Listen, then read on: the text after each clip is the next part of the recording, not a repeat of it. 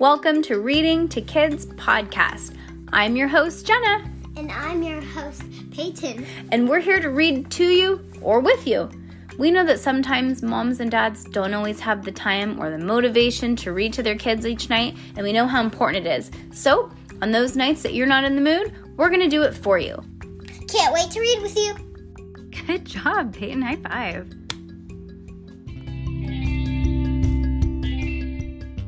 All right, I think we only have one more chapter before Peyton is going to be asleep. Huh, Pey?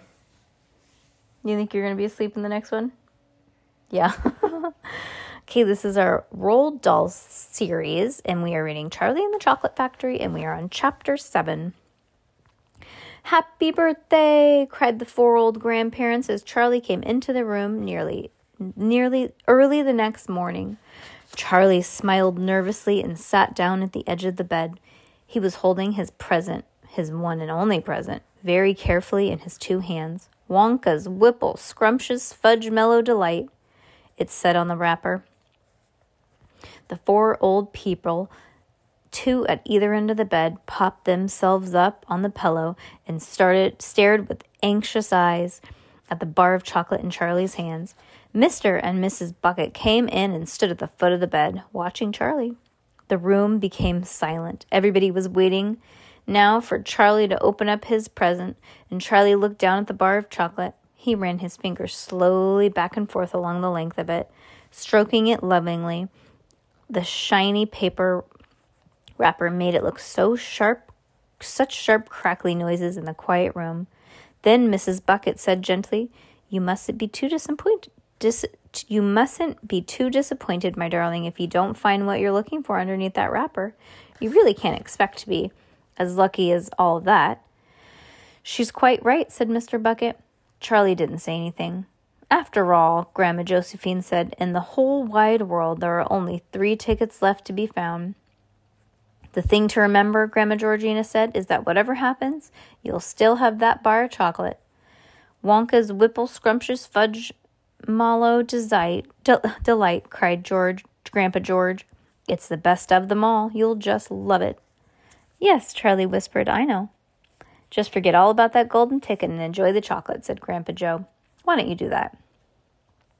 They all knew the, how ridiculous it was to expect this poor little boy, poor little bar of chocolate to have the magic ticket inside it, and they were trying as gently as and as kindly as they could to prepare Charlie for the disappointment.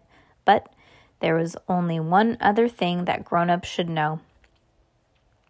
Oh, she also knew, and it was this that however small the chance might be striking lucky, the chance was there. The chance had to be there. This particular bar of chocolate had as much chance as any other having a golden ticket, and that was all the, why the grandparents and parents in the room were exactly thinking just as and why they were just as tense and excited as Charlie was, although they were pretending to be very calm. You'd better go ahead and open it or you're going to be late for school, said Grandpa Joe. You may as well just get it over with, said Grandpa George. Open it, my dear, said Gram- Grandma Georgina. Please open it. You're making me jumpy. Very slowly, George Charlie's fingers began to tear open the small corner of the wrapping paper. The old people in the bed leaned forward, craning their necks. Then, suddenly, as he couldn't as he couldn't bear it any longer, Charlie ripped open the wrapper right down the middle onto his lap, and there fell a light brown, creamy colored bar of chocolate. There was no sign of a golden ticket anywhere. Well, that's that, said Grandpa Joe brightly. It's just as we expected.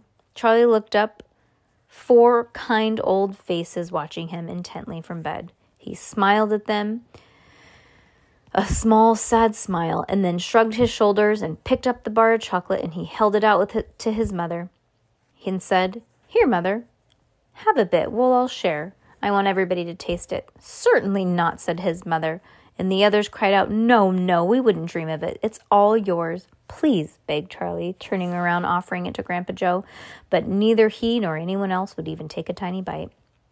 It's time to go to school, my darling, said Mrs. Bucket, and then putting her arm around Charlie's skinny shoulders, Come on, or you're going to be late.